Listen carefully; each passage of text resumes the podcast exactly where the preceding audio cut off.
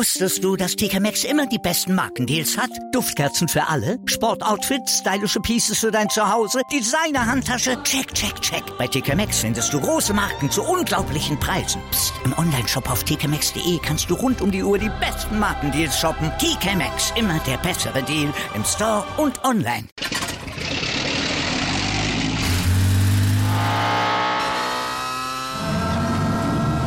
Von 0 auf 100. Aral feiert 100 Jahre mit über 100.000 Gewinnen. Zum Beispiel ein Jahr frei tanken. Jetzt ein Dankeschön, rubbellos zu jedem Einkauf. Alle Infos auf aral.de. Aral, alles super. Schräglage. Der Talk zur Motorrad-WM. Mit Andreas Thies und den motorsporttotal.com-Experten Gerald Dirnbeck und Ruben Zimmermann. Auf meinsportpodcast.de. Herzlich willkommen zur ersten Ausgabe von Schräglage, dem Talk zur Motorrad-WM hier auf meinsportpodcast.de. Wir machen das schon ein bisschen länger hier mit den Talks zur Motorrad-WM mit MotoGP, Moto2 und Moto3. Aber jetzt gibt es eine eigene Serie, die ihr auch in iTunes abonnieren könnt, wenn ihr an den anderen Sportarten im Sportplatz nicht so ganz interessiert seid und nur auf die MotoGP schauen wollt, dann habt ihr jetzt mit Schräglage den Podcast, der immer dann neu ist, wenn die Rennen gelaufen sind, wenn das Rennwochenende gelaufen sind. Mein Name ist Andreas Thies und mit mir dabei immer dann auch die beiden Kollegen vom Kooperationspartner, von unserem Kooperationspartner motorsporttotal.com. Auf der einen Seite Gerald Dierenbeck. Hallo Gerald. Hallo, Servus. Und auf der anderen Seite Ruben Zimmermann. Hallo Ruben. Servus zusammen. Gerald, wir müssen über das Rennen, über das MotoGP-Rennen am Wochenende sprechen. Bevor wir in die Einzelanalyse gehen, auf einer Notenskala von 1 bis 6, was würdest du dem Rennen in der MotoGP für eine Note geben am Wochenende? Also es war definitiv äh, ein Hammer-Hammer-Rennen, ja, ähm, Bestnote 1, glaube ich, ja. Wir haben die Top 15 so eng beisammen gehabt wie, glaube ich, noch nie zuvor. Ähm, Hundertstel Entscheidung an der Spitze, es war spannend bis zur letzten Kurve und genau mit so einem Spektakel ähm, in die neue Saison zu starten, ist natürlich echt großartig für, für alle Zuschauer, alle Fans. Und ähm, ich glaube, da können wir uns auf eine wirklich tolle Saison noch freuen. Gerald hat es gerade gesagt, Ruben. Ähm, 15 Fahrer innerhalb von wenigen äh, Sekunden. Ähm, es war ein Nachtrennen. Es ist eine ein Kilometer lange Zielgerade. Richtig viel falsch gemacht hat die MotoGP am Wochenende nicht. nee, definitiv nicht. Ähm, tatsächlich, das Rennen, so wie es verlaufen ist, war von seinem Gang her tatsächlich ein bisschen erwartbar. Ähm, ich habe mir auch vor dem Rennen schon äh, gedacht, es wird eine relativ enge Kiste bis zum Schluss, ganz einfach vor dem Hintergrund, weil wir an dem ganzen Wochenende zuvor relativ viele Stürze gesehen haben. Und das führt dann meistens eben dazu, dass die Fahrer sich im Rennen am Anfang ein bisschen zurückhalten. Ähm, wir haben das auch gesehen an den Rundenzeiten an der Spitze. Die waren Anfang des Rennens wirklich extrem in Anführungszeichen langsam. Also die sind natürlich jetzt nicht rumgerollt, äh, die waren trotzdem mit Geschwindigkeiten da unterwegs, du hast es angesprochen, äh, die lange Zielgerade von ungefähr 350 km/h. Ähm, aber sie waren eben nicht am absoluten Limit, was natürlich sehr, sehr gut für uns Zuschauer war, weil das hat dazu geführt, dass eben das Feld bis zum Schluss sehr, sehr eng zusammengeblieben ist. Ja, und dann ist es am Ende so ein bisschen ja auf das rausgelaufen, was wir ja auch in der Vorschau hier schon prognostiziert haben, nämlich dass es dann äh, tatsächlich wieder auf diesen Zweikampf rausläuft zwischen Dovizioso und Marquez. Dovizioso und Marquez werden werden wahrscheinlich einen Zweikampf haben und wir haben vorher, in unserer Vorschau hatten wir darüber gesprochen, dass Andrea Dovizioso dieses Rennen wohl gewinnen muss. Erstens, weil er sich hier in richtig guter Form zeigt. Zweitens, weil wir noch nicht so richtig über den äh, Gesundheitszustand, den Fitnesszustand von Marc Marquez Bescheid wussten. Und drittens, weil die Strecke einfach Andrea Dovizioso liegt. Jetzt war es eine sehr, sehr knappe Angelegenheit am Ende. Ähm, Dovizioso hat mit 23 Tausendstel vor Marc Marquez gewonnen, dieses Rennen. Gerald, wie überrascht warst du, dass dieses Rennen so knapp ausgefallen ist? Also wir haben ja schon in der Vorschau gesagt, dass äh, mit Marquez immer zu rechnen sein muss, ja, und er wird immer da sein. Und das hat er einmal mehr unter Beweis gestellt.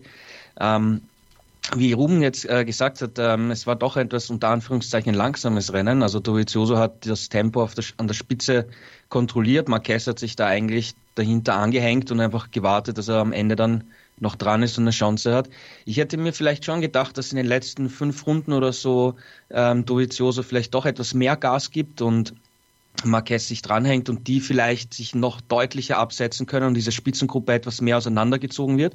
Ähm, das ist aber nicht passiert. Also es war eben bis zum, bis zum Schluss spannend. Und ähm, ja, klar, wie wir auch schon ähm, in der Vorschau gemeint haben, für Dovizioso ist es jetzt wichtig, ähm, Rennen zu gewinnen, äh, wo die Ducati einfach stark ist, wo Marquez vielleicht noch nicht zu 100, 100 Prozent ähm, körperlich fit ist und die Honda vielleicht auch noch nicht vom, vom Setup her äh, ganz perfekt ist, ja, weil auch bei dem Rennen hat, hat Marquez gesagt, ähm, die langsame Pace von Dovizioso hat ihm auch geholfen, weil selbst der härteste Vorderreifen für ihn noch zu weich war und er ist da fast wie auf hohen Eiern nur mit dem Hinterreifen gefahren und konnte nicht richtig pushen. Also da ist die Honda noch nicht so optimal beim Setup auch ausgereift, ja, wie auch Crutchlow ähm, immer wieder betont hat übers Wochenende. Und deswegen war es eben auch wichtig, dass Dovizioso gewinnt, ja, für ihn und für seine WM-Ambitionen, ja. Ja, die WM-Ambitionen von Andrea Dovizioso sind nach wie vor am, am Leben. Das äh, wäre anders vielleicht schon gewesen, wäre, hätte Marc Marquez dieses Rennen gewonnen. In, im letzten, in der letzten Saison hatten wir ganz häufig Rennen, wo Marc Marquez auf dem dritten Platz, auf dem zweiten Platz eine lange Zeit hinterher fuhr, irgendwann dann fünf oder sechs Runden vor Schluss überholt hat und dann klar gewonnen hat. Das hatten wir in diesem Fall noch nicht. Ich hatte, ich hatte tatsächlich damit gerechnet, dass Marc Marquez vielleicht sogar schon schneller ist, weil er mich in den ersten zehn, zwölf Runden überrascht hat. Ähm, Ruben, es war aber trotzdem dann tatsächlich ein Kampf auf Augenhöhe und Dovizioso hat in den letzten Runden, wo es wirklich spektakulär zuging und wo die Führung immer mal wieder wechselte, konnte er dagegenhalten. War das der Ducati geschuldet? War das dem fehlenden Setup jetzt beziehungsweise der, der fehlenden Abstimmung zu 100 Prozent der Honda geschuldet oder lag das wirklich dann an der Strecke, die Ducati sehr entgegenkommt? Ähm, ich glaube, es ist so eine Mischung aus allem. Also wir haben ja vorher darüber gesprochen, äh, Katar ist einfach eine Ducati-Strecke, das war schon immer so, das, ähm, das ist auch weiterhin so. Ähm, ich glaube, ganz viel hat aber auch wirklich damit zu tun, dass Andrea Dovizioso mittlerweile auch fahrerisch wirklich zu den absoluten Top-Piloten in der MotoGP gehört. Und damit meine ich jetzt nicht nur, dass er schnell fahren kann, ähm, sondern auch dieses ganze, ja, im Englischen sagt man Renncraft, also oder Racecraft, also quasi dieses, dieses taktische Spielchen auch, was die Rennen angeht. Das hat er mittlerweile auch sehr gut drauf. Ähm, Gerald hat es ja auch schon gesagt, der hat im Prinzip nie wirklich versucht, da vorne wegzufahren, weil er, glaube ich, in seinem Kopf sich tatsächlich dieses Rennen auch genauso ausgemalt hat, wie es am Ende gekommen ist. Ähm, es war ja am Ende dann in der letzten Runde im Prinzip ein Abziehbild von 2018, wieder der gleiche Zweikampf, äh, wieder mit dem besseren Ende dann tatsächlich auch für Dovizioso. Ähm, und ich glaube einfach, der hat, der hat ganz genau gewusst oder hat sich das ganz genau ausgerechnet, wie dieses Rennen auch bis zur letzten Kurve verlaufen wird. Er wusste ganz genau, dass Marquez diesen letzten Angriff in der letzten Kurve setzen wird und dementsprechend wusste er natürlich auch, wie er sich da zu verteidigen hat. Ähm, insofern würde ich sagen, äh, sicherlich ähm, hat er die, die Stärken der Ducati sehr, sehr gut ausgenutzt auf dieser Strecke, aber der Sieg geht trotzdem zu einem Großteil auch auf das Konto vom Fahrer Andrea Dovizioso. Wie nah waren wir am Ausfall in den letzten vier, fünf Kurven dort? Weil es, es ging da ja wirklich nochmal hin und her. Ähm, ich glaube gar nicht, gar nicht so nah. Also das, das, die beiden sind ja so oft gegeneinander schon gefahren und es ist fast nie was passiert. Also die, die wissen wirklich, wie man das, äh, wie man das Ding kontrollieren kann da vorne an der Spitze, wie man fair gegeneinander fährt. Ähm, und auch da wieder eben dieser Punkt. Beide wissen eben auch, wie man es nicht übertreibt. Also die wissen ganz genau, wo ihr Limit ist, die wissen, was sie riskieren können. Ähm, das sah natürlich spektakulär aus, klar, aber ich glaube wirklich, Dovizioso hatte das relativ gut im Griff und auch Marquez weiß, der ist ja auch mittlerweile gereift in seinem Charakter und der weiß mittlerweile auch, dass er sich nicht leisten kann, äh, gleich beim ersten Rennen der Saison auszufallen und dann 25 Punkte auf Dovizioso zu verlieren. Ähm, insofern glaube ich wirklich, bei, bei aller, ja, bei allem Spektakel, das die beiden geboten haben, war das immer noch ein Stück weit kontrolliert, weil eben beide ganz genau wussten, ja, wie wichtig dieses erste Rennen ist. Jetzt hat Andrea Dovizioso das Rennen gewonnen und konnte sich gar nicht so richtig lange darüber freuen, beziehungsweise er freut sich wahrscheinlich immer noch, aber es gibt einen Protest von vier Teams gegen die Ducati. Ich hatte früher am Fahrrad so etwas wie einen Schmutzfänger, um dann, wenn ich durchs Nasse fuhr, dass die Hosen nicht dreckig wurde. So ein bisschen sieht das Teil aus, was bei Ducati am Hinterrad hängt, wie ein Schmutzfänger. Gerald, was ist das und warum gibt es einen Protest von vier Teams im Moment gegen Ducati? Ja, also es ist eine Auslegung der Regeln eigentlich, ja, und es gab davor eine Direktive, die unterschiedlich interpretiert wurde. Aber man müsste, man müsste da ein bisschen weiter ausholen, weil wir haben äh, vergangenes Jahr in Valencia beim Regenrennen gesehen, dass äh, äh, Yamaha so ein ähnliches Teil vor dem Hinterreifen montiert hat, um ähm, das Regenwasser abzuweisen, damit nicht zu viel Wasser auf den, auf den Hinterreifen kommt und man damit mehr Grip hat. Und man hat sich dann damit damals darauf geeinigt unter den vier Herstellern, also unter allen Herstellern, ähm, dass das eigentlich eine gute Idee ist und äh, dass Sicherheit äh, förderlich ist. Und damit ähm, ist das erlaubt. Ja. Ähm, und danach hat eben Ducati hier weiter ähm, entwickelt und eben so ein, so ein Teil eben vorgestellt bei den, bei den Testfahrten in, in Katar. Und es gab dann eine Anweisung an die Teams, die, die ist nicht öffentlich. Also das wissen wir nur, dass, dass es von den Teams etwas gab. Ähm, und äh, Ducati ist da der Meinung, dass man vom Reglement her gedeckt ist, dass man das auch im Trockenen verwenden darf. Und die Konkurrenz sieht das eben anders. Ja. Ähm, Ducati hat gesagt, sie wollen damit den Reifen kühlen, ja, was, was vor allem bei Petrucci ein, ein Thema war im vergangenen Jahr, dass er immer den Hinterreifen oft überhitzt hat und, und deswegen eben Probleme hatte in den Rennen und man ihm damit helfen möchte, weil er eben ein großer und, und schwerer Fahrer ist. Und dann hat man das jetzt aber auch bei, bei Andrea Dovizioso montiert und ist damit gefahren und der ist eben leicht und damit ähm, ist, ist die Vermutung einfach der, der Konkurrenz da, dass es jetzt nicht nur zum Reifenkühlen ist, sondern dass das einfach auch aerodynamisch Performancegewinn ist, ja, und, und damit sind sie eben nicht einverstanden. Und äh, soweit ich ver verstanden habe von, von den anderen Teams, die protestiert haben, also Yamaha hat nicht protestiert, weil sie eben, an, eben dieses Regen äh, da ähm, erfunden haben quasi. Ähm, die anderen Teams geht es eher nicht darum, jetzt gegen Ducati jetzt speziell vorzugehen, sondern sie wollen eine Klarstellung haben, wie weit geht man mit der Aerodynamik, weil sie meinen, dass irgendwann muss, muss einfach mal Schluss sein mit dieser Aerodynamikentwicklung, ja, weil es einfach viel Geld kostet. Äh, du brauchst viel Manpower, du musst in Windkanäle gehen, du musst eigene CFD-Simulationen äh, machen. Auf jeder Strecke ist das wieder ein bisschen anders. Also ein sehr komplexes Thema, ein sehr teures Thema. Und ähm, wie viel, wie viel äh, Zugewinn bringt das eigentlich für den, für den Fan? Ja, ich würde jetzt ziemlich sicher äh, behaupten, dass Dovizioso auch ohne diese Teile dieses Rennen gewonnen hat. Ja? Also das wird jetzt nicht den Unterschied ausgemacht haben, ja, ob er jetzt Erster ist oder Vierter, Fünfter. Ähm, und eben die anderen Teams wollen eben eine Klarstellung, wie weit eben dieses aerodynamische Wettrüsten noch irgendwie weit gehen kann. Ja, ähm, sie haben Protest eingelegt. Die, die Rennleitung hat den Protest abgewiesen. Dagegen haben die Teams jetzt wieder protestiert und damit geht das jetzt ans FIM-Berufungsgericht und das kann jetzt eine Zeit lang dauern. Also ich weiß jetzt kein genaues Datum, wann, wann dieses Berufungsgericht tagen wird und sich dieses Thema ansehen wird. Ähm, bis dahin ist das Rennergebnis professorisch. Also es kann noch, kann in alle Richtungen gehen. Ja, also müssen wir abwarten, wie, wie sich die Situation da weiterentwickelt. Der Suzuki-Manager ähm, Brivio hat gesagt, sie, sie haben Ducati vorher gewarnt, sollten sie das Element anbringen für die äh, für das Rennen, dann würden sie Protest einlegen. Jetzt hat Ducati das gemacht und hat gesagt, ja, wir denken, dass das richtig ist, beziehungsweise, dass das von den Regeln gedeckt ist. Ruben, ist das vielleicht ein bisschen leichtsinnig dann auch gewesen von Ducati, dann jetzt darauf zu beharren, dieses Element, dieses Teil dann anzubringen und eventuell dann ja sogar die, die Punkte entzogen zu bekommen, sollte die FEM dann sagen, ähm, das Teil ist nicht legal? Ähm, also sie scheinen sich in der Tat relativ sicher zu sein, weil wenn sie einen leichten Zweifel gehabt hätten, dass es möglicherweise doch nicht mit den Regeln übereinstimmt, dann bin ich ganz bei dir, dann hätten sie es wahrscheinlich nicht benutzt, weil das Risiko einfach zu groß gewesen wäre. Wie Gerald ja gesagt hat, ähm, sie hätten auf der Strecke ohnehin eine gute Chance gehabt, das Rennen zu gewinnen. Dieses Teil wird jetzt nicht diesen riesigen Unterschied gemacht haben, dass man sagt, okay, wir müssen das riskieren, selbst wenn wir dafür am Ende äh, disqualifiziert werden. Ähm, insofern glaube ich, man ist sich da bei Ducati relativ sicher, dass man die Regeln ähm, korrekt interpretiert hat. Ähm, ich persönlich glaube tatsächlich auch, dass das Ergebnis, so wie es jetzt ist, auch bestehen bleiben wird, also dass man diesen Protest erneut abweisen wird.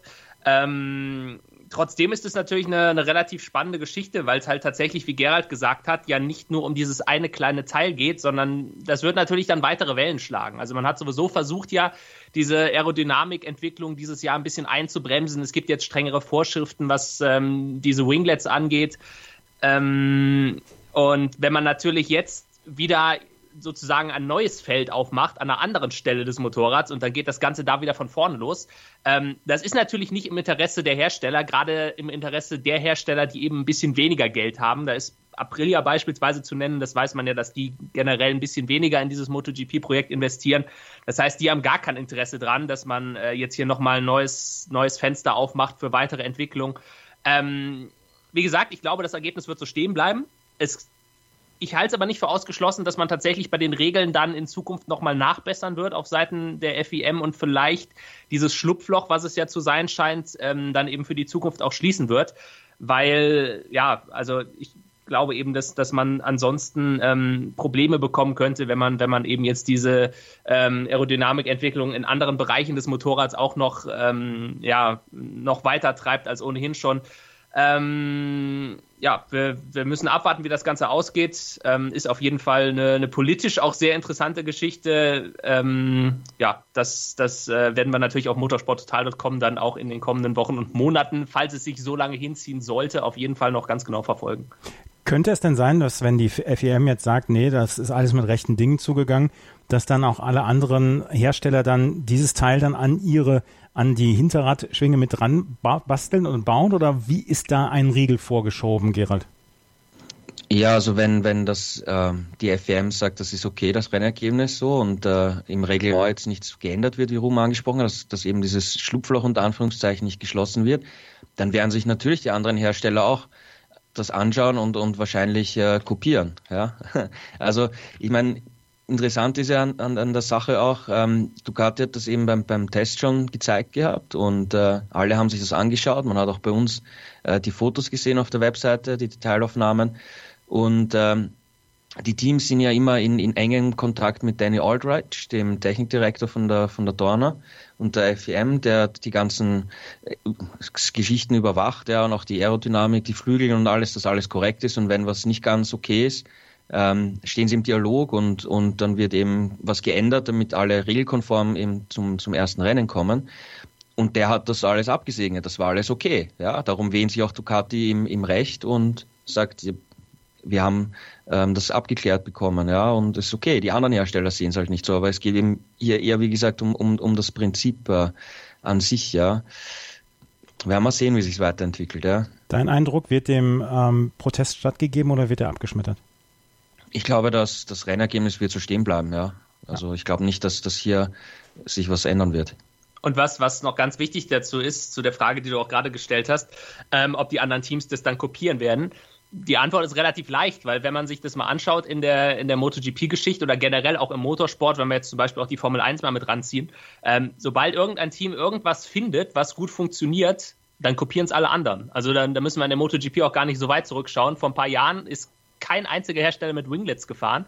Dann hat Ducati damit angefangen und heutzutage fahren alle Hersteller mit Winglets. Also das ist eben genau die Gefahr. Und natürlich, wenn du dann wieder was Neues ähm, produzieren musst, kostet das halt auch wieder Geld.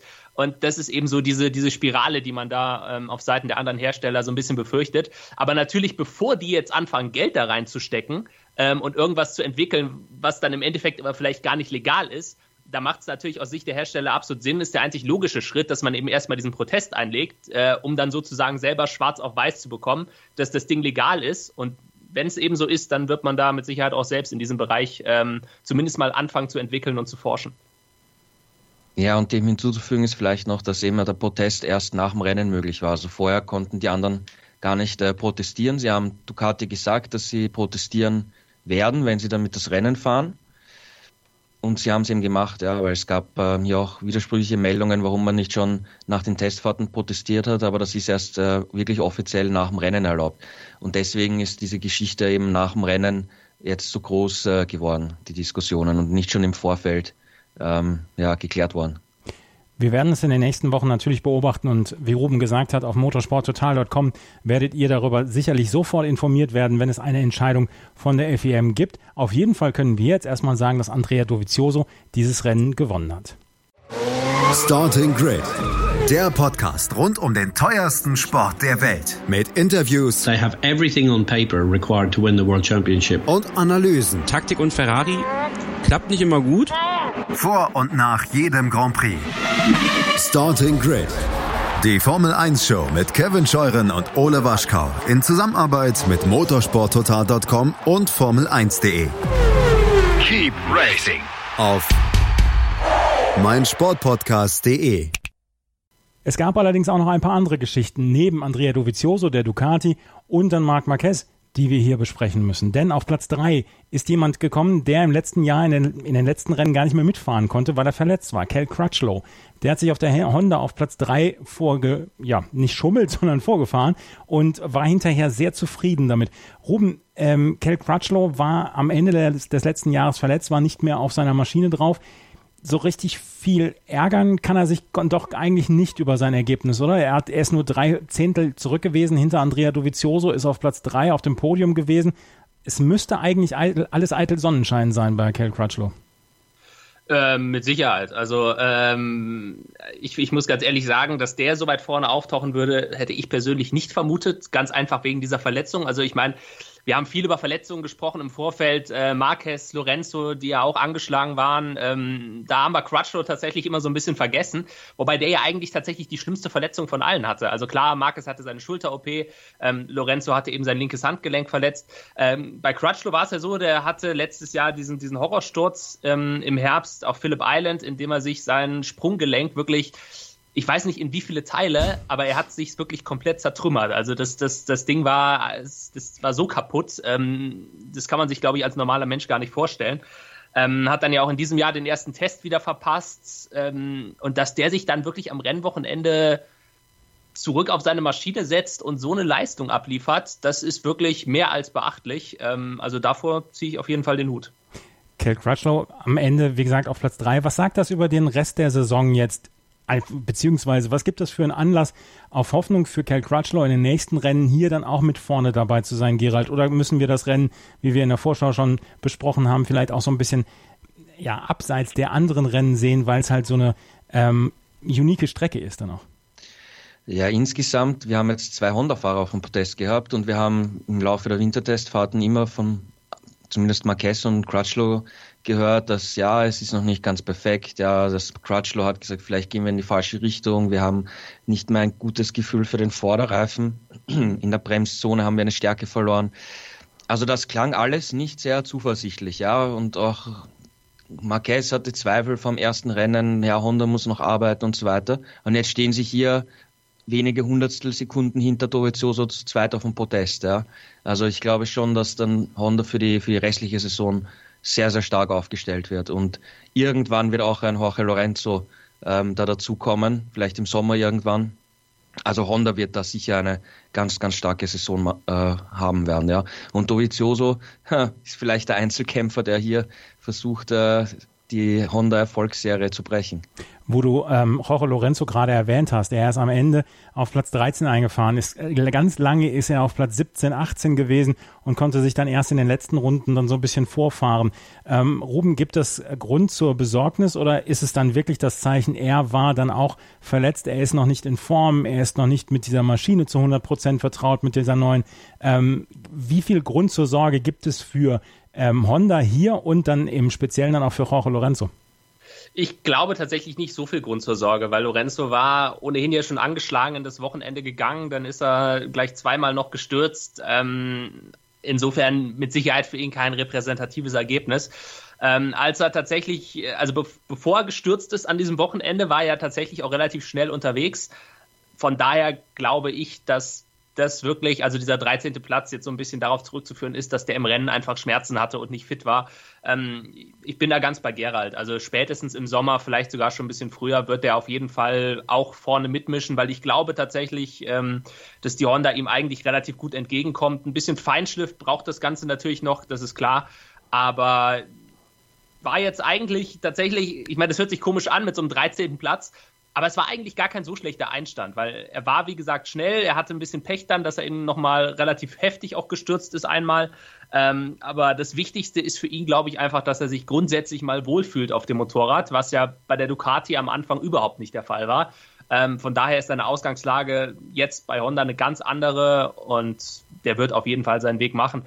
Ähm, und wenn ich mein Geld drauf setzen müsste, würde ich fast sagen, sofern er sich nicht nochmal schwerer verletzt, wird er in diesem Jahr auch mindestens ein Rennen gewinnen. Und Repsol Honda hat allerdings auch die, die Geduld mit ihm. Ja, also das, äh, ich glaube, da muss man sich gar keine Sorgen machen, weil früher oder später bekommt Lorenzo das sowieso hin. Das hat man auch bei Ducati gesehen. Das war äh, natürlich hat er bei Ducati im Endeffekt seine eigentlichen Ziele nicht erreicht. Er wollte ja ursprünglich mit denen Weltmeister werden. Wir wissen alle, dass das nicht geklappt hat. Aber er hat zumindest mit Ducati Rennen gewonnen und er hat dann eben auch das Ganze, glaube ich, für sich so ein bisschen genutzt, um zu zeigen, hey, selbst wenn ich auf dem Motorrad sitze, was mir eigentlich überhaupt nicht liegt, ähm, ich kann mir das so hinbiegen, dass ich damit trotzdem Rennen gewinnen kann. Und wie gesagt, bei Honda hat er jetzt sogar eine bessere Ausgangslage als bei Ducati, weil das Motorrad liegt ihm von Anfang an deutlich besser. Ähm, und ich glaube auch, dass man da bei Honda relativ entspannt ist. Also, Jorge Lorenzo auf Platz 13, Marc Marquez auf Platz 2. In der Vorschau hattet ihr beide gesagt, dass Alex Rins eventuell aufs Treppchen kommen könnte und dass ihr gesagt habt, Mensch, Suzuki sieht gut aus und hat auch einen Test schon richtig abgeliefert. Und während das Rennen sah es tatsächlich zwischendurch so aus, als könnte Alex Rins hier dann aufs Podium vorfahren. Und ich dachte während des Rennens, Mensch, die beiden Teufelskerle, äh, motorsporttotal.com, die haben richtig Ahnung. Am Ende wurde es nur Platz 4 für Alex Rins und trotzdem kein Grund zur Enttäuschung, oder Gerald? Ja, er war im ersten Moment enttäuscht natürlich, weil er hat sich natürlich ausgerechnet, dass er aufs Podium kommt und so knapp nicht äh, geschafft hat.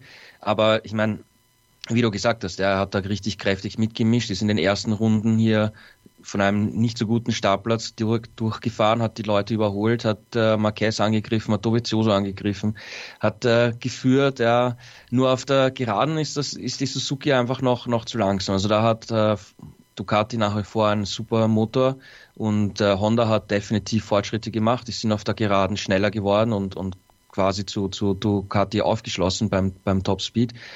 Und Suzuki, da hat, äh, fehlt noch die Power einfach auf der Geraden. Das hat man hier einfach eindeutig gesehen. Auf der anderen Seite hat man aber auch gesehen, dass er im kurvigen Teil einfach extrem gut ist. Ja, der Kurvenspeed ist irre. Ja, also da haben auch, auch Dovizioso und Marquez gesagt, das ist echt Wahnsinn, was, was der für einen Kurvenspeed fahren kann. Also das ist das, was Ducati jetzt und Honda jetzt zum Beispiel nicht so gut können. Und Yamaha auch die alte Stärke auch etwas verloren hat. Also da ist Suzuki extrem gut aufgestellt und es wird Strecken geben im, im Kalender, die wo der Topspeed nicht so extrem äh, wichtig ist, wo man vielleicht nicht aus einer Spitzkehre quasi auf die, auf die Stadtzielgerade fährt, auf eine lange Gerade, äh, wo man eben den Speed mitnehmen kann und dann, wenn es eine flüssige Strecke ist, ja, dann wird Rins ganz, ganz stark sein und ich, ich gehe davon aus, dass er hier in diesem Jahr auch ein paar Rennen gewinnen wird, ja, auf Strecken, die der Suzuki auch entgegenkommen. Welche Strecken könnten das sein? Ähm, das erste würde ich mal sagen, Chiares zum Beispiel. Ja, das, das, da könnte ich mir vorstellen, dass er wirklich um den Sieg kämpfen kann. Mhm. Alex Rins, also eigentlich mit einer starken Leistung. Er selber war so ein bisschen enttäuscht auf Platz 4. Ähm, die Sorgenkinder des letzten Jahres, das waren die Yamahas. Jetzt ist Valentino Rossi auf Platz 5 eingefahren und Maverick Vinales auf Platz 7. Ruben, wie lautet das Fazit aus ähm, Yamaha-Sicht für dieses Wochenende? ähm, ja, ich muss ja ehrlicherweise sagen, tatsächlich der Podiumstipp mit Alex Rins, der kam ja ursprünglich von Gerald. Ich hatte mich ja so ein bisschen blenden lassen und hatte tatsächlich Maverick Vinales auf drei getippt. Ähm, blenden lassen deshalb, weil ich da ein bisschen zu sehr an das geglaubt habe, was er nach den Testfahrten erzählt hat, weil da hieß es ja immer, ja, wir haben uns verbessert und ähm, Steigerung hier, Steigerung da, sieht richtig gut aus, hat Bestzeit gefahren beim Test. Ähm, vielleicht hätte ich da ein bisschen besser auf mein, mein inneres Gefühl hören sollen. Ich habe das ja auch hier in der Vorschau schon mal angesprochen ähm, Thema Yamaha. Ähm, da habe ich ja auch schon gesagt, wartet lieber mal so ein bisschen ab, wie es dann wirklich im Rennen läuft, weil bei den Testfahrten, wenn jeder seine eigene Runde fahren kann, seine eigene Pace fahren kann, dann hatten die auch 2018 schon nicht die ganz großen Probleme. Die großen Schwierigkeiten hatten die halt im Rennen jedes Mal am Sonntag.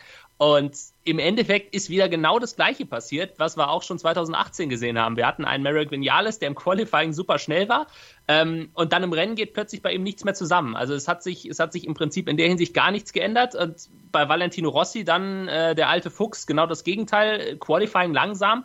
Ähm, bekommt dafür im Rennen aber zumindest noch mal halbwegs den Dreh, wird am Ende Fünfter. Ähm, aber ja, unterm Strich stehen jetzt halt wieder die Positionen 5 und 7. Und auch da, wenn wir uns zurückerinnern, das ist genau das Gleiche, was wir von Yamaha auch 2018 schon gesehen haben. Ähm, insofern tatsächlich, diese Einschätzungen nach den Tests gingen ja auch von den Fahrern stark auseinander. Vinales war deutlich zufriedener als Rossi. Da muss man leider festhalten, ähm, mit seiner ganzen Erfahrung hat Rossi am Ende wieder recht gehabt. Also der hat gesagt, das ist nicht gut genug, was wir jetzt bisher gemacht haben. Wir sind immer noch zurück. Ähm, klar, ich meine, man muss fairerweise sagen, Rossi ist in der Spitzengruppe ja tatsächlich mitgefahren, hatte am Ende dann im Ziel äh, einen Rückstand von sechs Zehnteln. Das ist ja im Prinzip lächerlich. Aber wir haben ja schon drüber gesprochen, das Rennen war halt generell auch eher langsam. Also von daher die Abstände sicherlich jetzt in diesem ersten Lauf nicht so ganz repräsentativ. Ich bin sehr gespannt, ähm, wie sich das bei den nächsten Rennen entwickeln wird. Aber tatsächlich vom Gefühl her würde ich sagen, Yamaha zumindest in Relation zu den anderen Werken weiterhin mit dem gleichen Rückstand wie auch 2018. Also da ist nicht wirklich was nach vorne gegangen. Ist das dein gleicher Eindruck oder hast du den gleichen Eindruck, äh, Gerald? Ja, total, weil wenn man den, den Fahrern genau zuhört, dann klagen sie über die gleichen Probleme wie im, im vergangenen Jahr. Also ähm, Grip am Kurvenausgang, Beschleunigung, Ähm, sie sagen zwar im Team mit der Umstrukturierung, da sind jetzt alle motiviert, das funktioniert alles gut, das ist alles super, aber im Endeffekt ähm, sind das die gleichen Probleme, die wir seit eineinhalb Jahren hören, bald zwei Jahren. Ja. Ähm, also da ist jetzt nicht wirklich irgendwie groß was weitergegangen, hat zumindest den Eindruck nach wie vor. Und ähm, im Endeffekt ja, sind sie hinter Ducati, Honda und Suzuki die vierte Kraft. Ja, ich meine, es wird von Strecke zu Strecke sich ein bisschen besser und schlechter entwickeln. Das muss man abwarten natürlich. Aber ich glaube nicht, dass das Yamaha hier aus eigener Kraft wirklich um den WM-Titel kämpfen kann. Also das würde mich wundern, ja, wenn jetzt da plötzlich sie siegfähig werden auf jeder Strecke. Ja, ich glaube nicht, dass sich das so schnell ändern wird. Valentino Rossi auf Platz 5 und Maverick Vinales auf Platz 7. Ruben, du darfst jetzt noch über einen Fahrer im Feld sprechen, bei dieser MotoGP? Über wen möchtest du noch sprechen und sein Ergebnis? Ähm, wenn ich die freie Auswahl habe, wäre es tatsächlich Fabio Quattararo, weil der mir sehr, sehr gut gefallen hat, ähm, zumindest bis zum Rennstart, ähm, als er dann seine Maschine abgewürgt hat.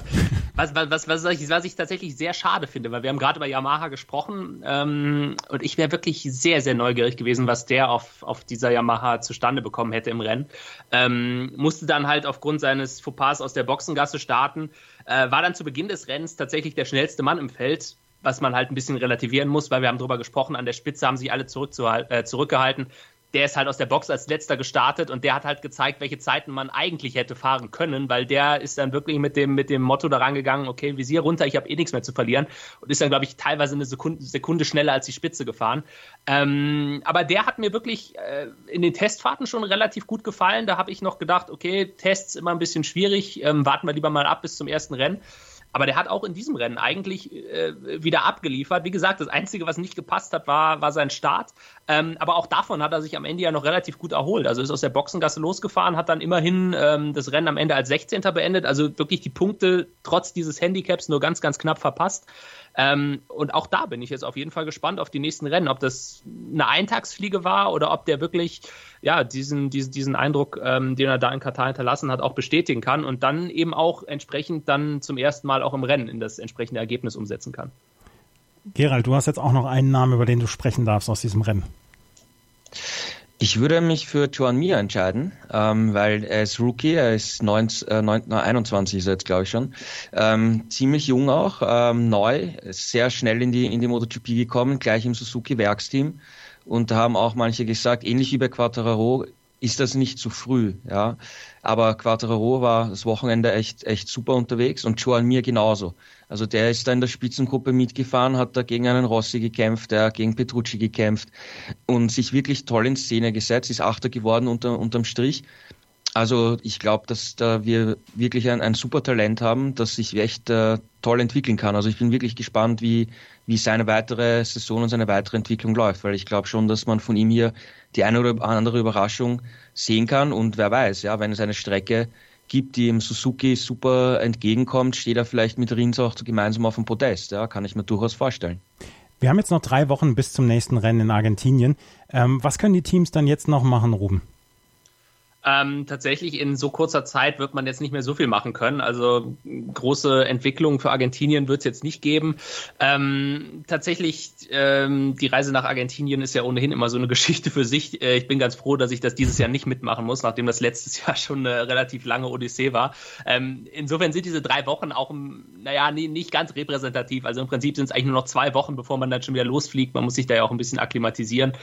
Ähm, hört sich jetzt nach relativ viel Zeit an, ist aber wirklich relativ wenig Zeit eigentlich. Also ich, ich glaube, bis wir wirklich mal wieder große Fortschritte oder anders gesagt, bis wir auch große Entwicklungen nochmal an den Motorrädern sehen, ähm, wird es tatsächlich dauern. Das, das wird es erst geben, sobald wir dann wieder in Europa angekommen sind. Also ab Mai würde ich sagen, ähm, werden wir dann da vielleicht was sehen. Die Überseerennen wird man jetzt mit dem bestreiten, was man eben hat.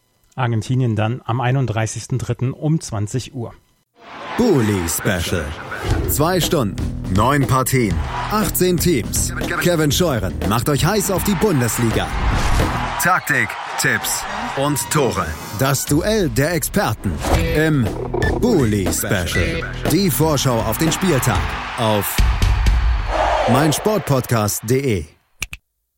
Wusstest du, dass TK Maxx immer die besten Markendeals hat? Duftkerzen für alle, Sportoutfits, stylische Pieces für dein Zuhause, Designer-Handtasche, check, check, check. Bei TK Maxx findest du große Marken zu unglaublichen Preisen. Psst. im Onlineshop auf tkmaxx.de kannst du rund um die Uhr die besten Markendeals shoppen. TK Maxx, immer der bessere Deal im Store und online. Wieder live von Ihrem Toyota-Partner mit diesem Leasing-Auftakt. Der neue Toyota Jahreshybrid. Ab 179 Euro im Monat. Ohne Anzahlung. Seine Sicherheitsassistenten laufen mit. Und ja, ab ins Netz mit voller Konnektivität. Auch am Start die Toyota Team Deutschland Sondermodelle. Ohne Anzahlung geht's in die nächste Runde. Jetzt los sprinten zu Ihrem Toyota-Partner.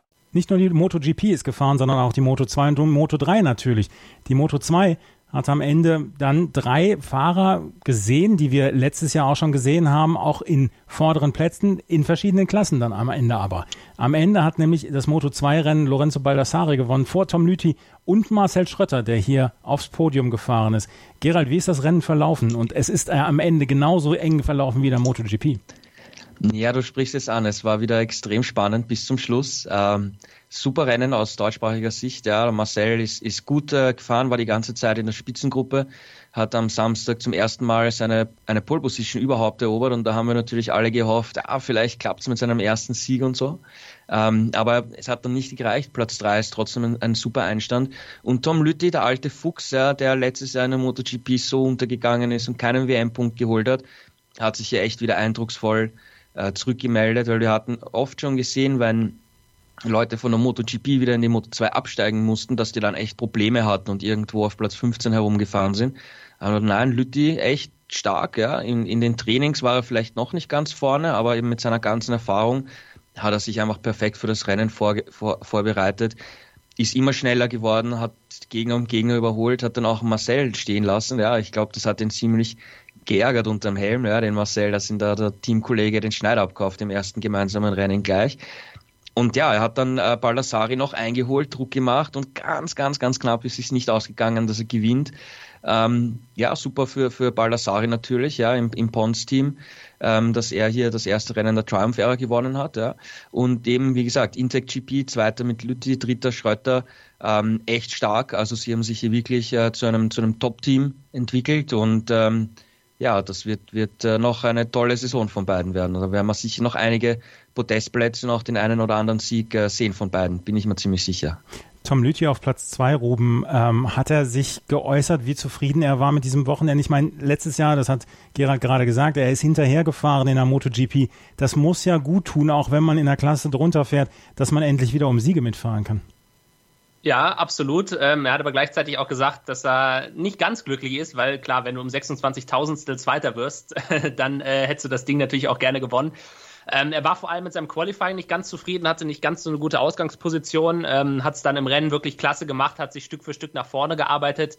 Ähm, dann eben, wie Gerald sagte, auch Marcel Schröter noch hinter sich gelassen. Aber trotzdem auch von Marcel eine richtig klasse Leistung, weil er hat es wirklich in diesem Jahr geschafft, von Anfang an vorne dran zu bleiben. Das war ja immer das Problem, was er 2018 hatte. Da ist er häufig auch aus der ersten oder zweiten Reihe losgefahren, hat dann aber einfach in der Anfangsphase zu viel Zeit verloren. Das ist ihm diesmal nicht passiert. Er hat wirklich gebissen, ist, ist drangeblieben an Baldassari ähm, und insofern auch von ihm eine richtig klasse Leistung. Enttäuscht, muss ich sagen, ähm, war ich von Brad Binder oder insgesamt eigentlich von KTM, weil bei denen ging irgendwie gar nichts zusammen. Brad Binder als Zwölfter am Ende bester KTM-Pilot. Ähm, ich habe ja Brad Binder in der Moto2 tatsächlich äh, in diesem Jahr als Weltmeister getippt bin ich mir tatsächlich jetzt nach dem ersten Rennen nicht mehr sicher, ob das eine gute Idee war. Ähm, muss nicht repräsentativ sein, aber wir hatten jetzt auf den ersten zehn Plätzen komplett äh, alles voll mit Carlex-Bikes. Ähm, und wie gesagt, bei, bei KTM ging relativ wenig. Ähm, ich hoffe einfach mal, dass das kein Trend ist, der sich jetzt auch in den nächsten Rennen bestätigen wird, dass KTM vielleicht diesen Sprung auf die Triumph-Motoren nicht ganz so gut hinbekommen hat. Aber das in Katar muss man ganz klar sagen, das war für KTM in der Moto2 nix. Fabio de Gian Antonio ist der Erste auf der Speed-Up, der ähm, außerhalb der Kalex-Ränge war. Die ersten zehn Plätze, du hast es gesagt, Rom, ähm, waren durch Kalex besetzt. Brad Binder auf Platz 12 und wo wir gerade bei der KTM sind, dann können wir auch noch über Lukas Tulovic und Philipp Oettel sprechen, weil auf Platz 21 und 23 sind sie sehr klar an den Punkten vorbeigefahren. Ähm, Gerald, war das abzusehen oder ist das auch für dich überraschend, dass sie doch sehr weit hinter der Musik hergefahren sind? Ja, das war leider abzusehen. Ja, also es war schon bei den Testfahrten so, dass sie meistens im hinteren Teil des Feldes waren, beide.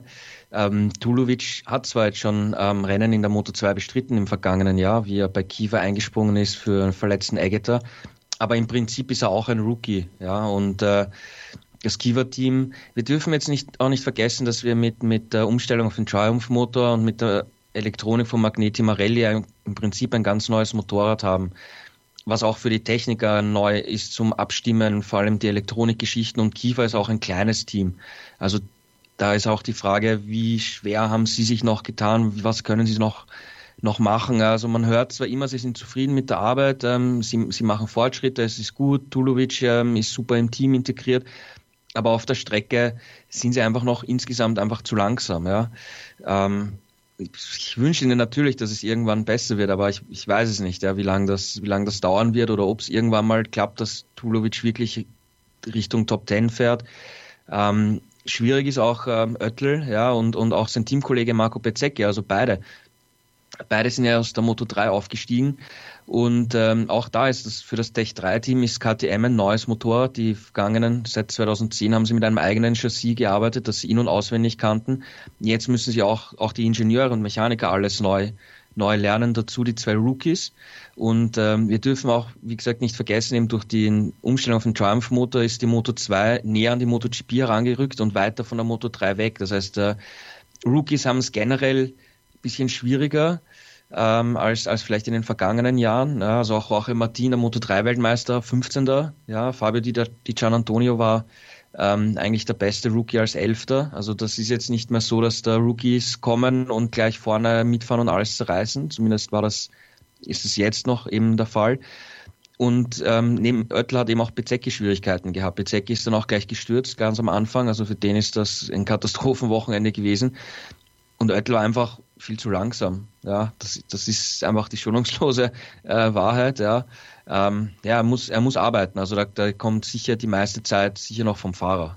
Ja. Wird das also insgesamt eine Saison Work in Progress in der Moto 2 jetzt mit den neuen Motoren, mit der ganzen Umstellung, dass alle dann auch so ein bisschen dran arbeiten müssen, oder? Ja, definitiv. Ja, ich meine, ja, wir haben jetzt hier in Katar haben die Teams vorher testen können. Das heißt, die haben hier schon Setup, Erfahrung und so weiter gehabt. Ähm, Argentinien wird jetzt natürlich interessant, weil dort konnten sie nicht testen mit den neuen Motorrädern und äh, welche Teams sind da am besten aufgestellt. Also dort könnten wir wieder ein komplett anderes Ergebnis sehen, dass das Feld ganz anders durchgemischt ist. Ähm, wie gesagt, das ist eine komplett neue Ära. Es schaut zwar optisch haben die Rennen ein bisschen erinnert ans letzte Jahr, aber im Prinzip ist technisch alles neu und da kann sich noch einiges äh, verschieben vom Kräfteverhältnis. Also äh, wie Rum zum Beispiel gesagt hat, dass KTM halt hier extrem schlecht war, wie sie in Jerez getestet haben, ähm, war eigentlich KTM sehr gut dabei. Ja, also und hier hat es beim Test schon nicht funktioniert in Katar und jetzt auch beim Rennen nicht. Wie gesagt, Argentinien, komplettes Neuland mit den neuen Motorrädern, ähm, werden wir sehen. Kann sich wieder alles verändern. Ja. Also es wird sicher eine abwechslungsreiche Saison werden diesbezüglich. Was versprichst du dir von den nächsten Wochen, Ruben? Ähm, tatsächlich das, was Gerald auch gesagt hat, nämlich, dass wir möglicherweise jetzt schon in, ähm, in Argentinien und dann auch in Austin danach vielleicht ein komplett anderes Bild sehen werden. Also, naja, was heißt ein komplett anderes Bild? Ich glaube tatsächlich, die drei, die jetzt auf dem Podium standen oder generell eigentlich die Top Ten, ähm, das, das, das war kein, das war jetzt kein Zufall in dem Sinne. Also das, das, da, waren schon größtenteils die Fahrer mit dabei, die man ohnehin auch für den WM-Titel auf dem Konto, äh, auf dem Zettel haben musste. Wie gesagt, mein persönlicher Top-Favorit eigentlich Brad Binder war nicht dabei, aber ansonsten Baldassari hat letztes Jahr schon gezeigt, ähm, dass man ihn auf der Rechnung haben muss. Tom Lütti ist mit seiner ganzen Vorgeschichte natürlich auch ein Selbstläufer. Ähm, Marcel Schrötter, auch da haben wir gesagt, nachdem jetzt so viele aus der Moto2 in die MotoGP aufgestiegen sind, rückt Marcel Schrötter in der Hackordnung sozusagen automatisch nach oben. Ähm, also dann haben wir noch einen Sam Lowe mit dabei auf sechs, Alex Marquez auf sieben. Ähm, das sind wirklich, das sind wirklich alles Fahrer, die man auch wirklich da vorne erwarten konnte. Ähm, wird jetzt interessant sein, ob sich das ähm, eben jetzt auch in den kommenden Wochen und in den kommenden Rennen so bestätigt, dass, dass wir tatsächlich jetzt vielleicht schon diese Reihenfolge haben, sprich wirklich die Top-Favoriten, vielleicht Baldassari Lütti und alles, was dahinter kommt, ist immer mal gut für, für einen Rennsieg, aber vielleicht nicht äh, auf, auf die ganz große Distanz. Ähm, aber das müssen wir abwarten. Vielleicht ist in Argentinien schon wieder alles anders. Ähm, relativ interessant übrigens eine Statistik, die mir dazu gerade noch einfällt. 2017 und 2018 ist derjenige, der in Katar in der Moto2 gewonnen hat, am Ende Weltmeister geworden. Also für Baldassari vielleicht ein gutes Zeichen. Das werden wir sehen in den nächsten Wochen und äh, in den nächsten Rennen. Lorenzo Baldassari hat auf jeden Fall das ähm, Moto2-Rennen gewonnen. Das Moto3-Rennen hat Kaito Toba gewonnen vor Lorenzo Dalla Porta und Aaron Canet. Und auch hier ist es sehr, sehr spannend abgelaufen am Ende. Fünf Hundertstel trennten Toba und Dalla Porta dahinter dann mit 17 Hundertstel Rückstand Aaron Canet. Aaron Canet und Dalla Porta haben wir letztes Jahr schon gesehen. Wo kommt Kaito Toba her, Gerald? Ja, der ist auch schon jetzt äh, länger in der Moto 3 ähm, gewesen. Er ist auch im, im Asia Talent Cup gefahren und ähm, er war aber nie wirklich vorne dabei. Er hat jetzt ab und zu mal mitgemischt in diesen großen Kampfgruppen Moto 3, die wir immer sehen und jetzt auch in diesem Jahr wieder gesehen haben. Also es war echt, echt wieder Spektakel pur ähm, über die komplette Renndistanz. Aber er war nie wirklich jetzt vorne dabei und wirklich ein, ein Siegkandidat und er hat es umgesetzt. Er hat es geschafft. Er ist der erste äh, Japaner, der in der Moto 3 Klasse gewonnen hat und der erste Japaner seit 2007, der in der kleinsten Klasse gewonnen hat. Also ähm, da kommen jetzt wieder ein paar Japaner, es sind ja mehrere in der, in der Moto 3 Klasse unterwegs. Und ähm, ja, coole Geschichte, ja. Jetzt, wie gesagt, das muss er jetzt eben auch bei den nächsten Rennen bestätigen, dass er jetzt wirklich ähm, den Schritt gemacht hat und ähm, vorne dabei ist. Aber wie man so oft im, im Motorsport sieht, wenn du es einmal geschafft hast und das Rennen gewinnst, dann platzt der Knoten und du kannst gleich weitere Erfolge feiern. Ja? Also auf jeden Fall wieder ein, ein ziemlich, ziemlich geiles Rennen. Es war so ein bisschen dann auch das Rennen wie in den letzten Jahren. Alle Fahrer dicht beisammen und am Ende hat sich dann Toba vor Della Porta durchgesetzt. Ähm, Ruben, du hast letztes Jahr die komplette Moto 3 dann auch kommentiert für Eurosport. Ähm, was ist dir aufgefallen bei diesem Rennen? Ähm, also zunächst mal bei Kaito Toba muss ich auch zugeben, das war einer, den hatte ich überhaupt nicht auf dem Zettel. Ähm, bin ich jetzt tatsächlich auch sehr gespannt drauf, ob der das über die ganze Saison so durchziehen kann oder ob es bei ihm dann eher so läuft wie äh, zum Beispiel bei dem Philipp Oettel im letzten Jahr, der ja auch ein Rennen gewonnen hat, aber das wirklich so ein kompletter Ausreißer nach oben im Prinzip war. Gerhard hat schon recht, der hatte im letzten Jahr gute Ansätze, war vor allem im Qualifying immer mal schnell, hatte aber im Rennen nie wirklich eine Situation, wo er mal ganz vorne mitfahren konnte. Ähm, von daher würde mich das schon sehr überraschen, wenn der jetzt dauerhaft in diesem Jahr ganz vorne mit dabei ist anders zum Beispiel als bei dem Lorenzo Dalla Porta. Den hatte ich vor dem, vor dem Start der Saison ohnehin auf dem Zettel. Nicht nur für Rennsiege, sondern tatsächlich auch ähm, als Titelkandidaten. Hat er natürlich mit dem zweiten Platz jetzt bestätigt. Dahinter Aaron Canet. Ähm, bei dem bin ich persönlich ein bisschen skeptisch, weil der ist auch letztes Jahr in Katar gut gefahren, aber danach kam dann nicht mehr viel. Ähm, ansonsten ja, wir haben natürlich noch äh, Romano Finati dabei gehabt, der äh, für, eine, für eine kuriose Situation gesorgt hat, als er äh, eine Verwarnung bekommen hat und das dann aber verwechselt hat mit einer Strafe und sich deswegen um ein paar Plätze hat zurückfallen lassen und damit alle Siegchancen im Prinzip aus der Hand gegeben hat. Also ähm, dieses Mal der Bad Boy sozusagen ein bisschen äh, zu vorsichtig gewesen oder, oder zu vorausblickend. Ähm, also das war, das war eine ziemlich, ziemlich wilde Aktion, die er da gemacht hat. Ähm, ja, ansonsten hätte der mit Sicherheit auch ganz vorne äh, noch mitkämpfen können.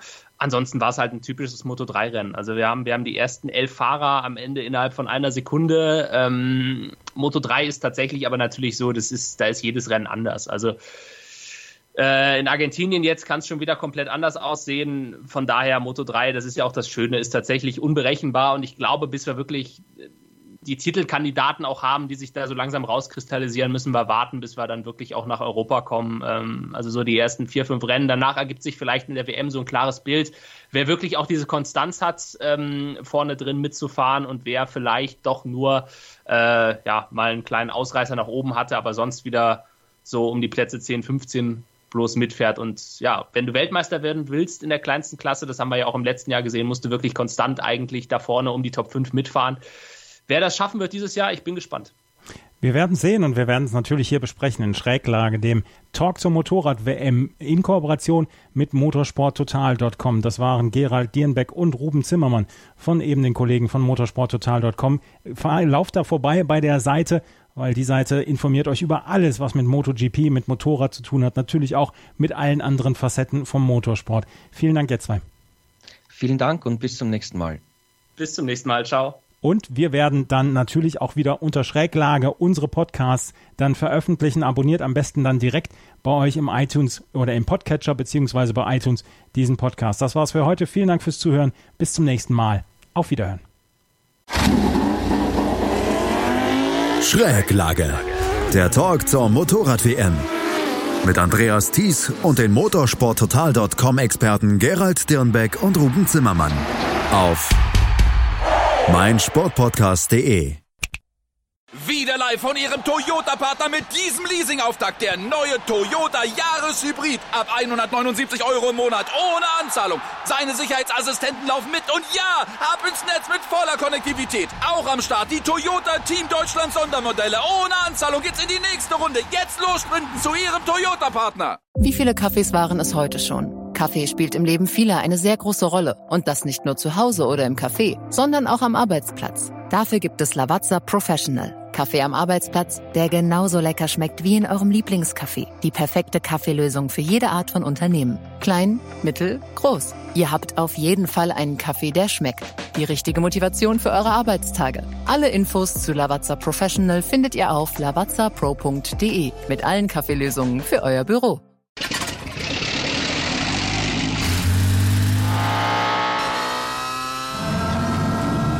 Von 0 auf 100. Aral feiert 100 Jahre mit über 100.000 Gewinnen. Zum Beispiel ein Jahr frei tanken. Jetzt ein Dankeschön, rubbellos zu jedem Einkauf. Alle Infos auf aral.de. Aral, alles super.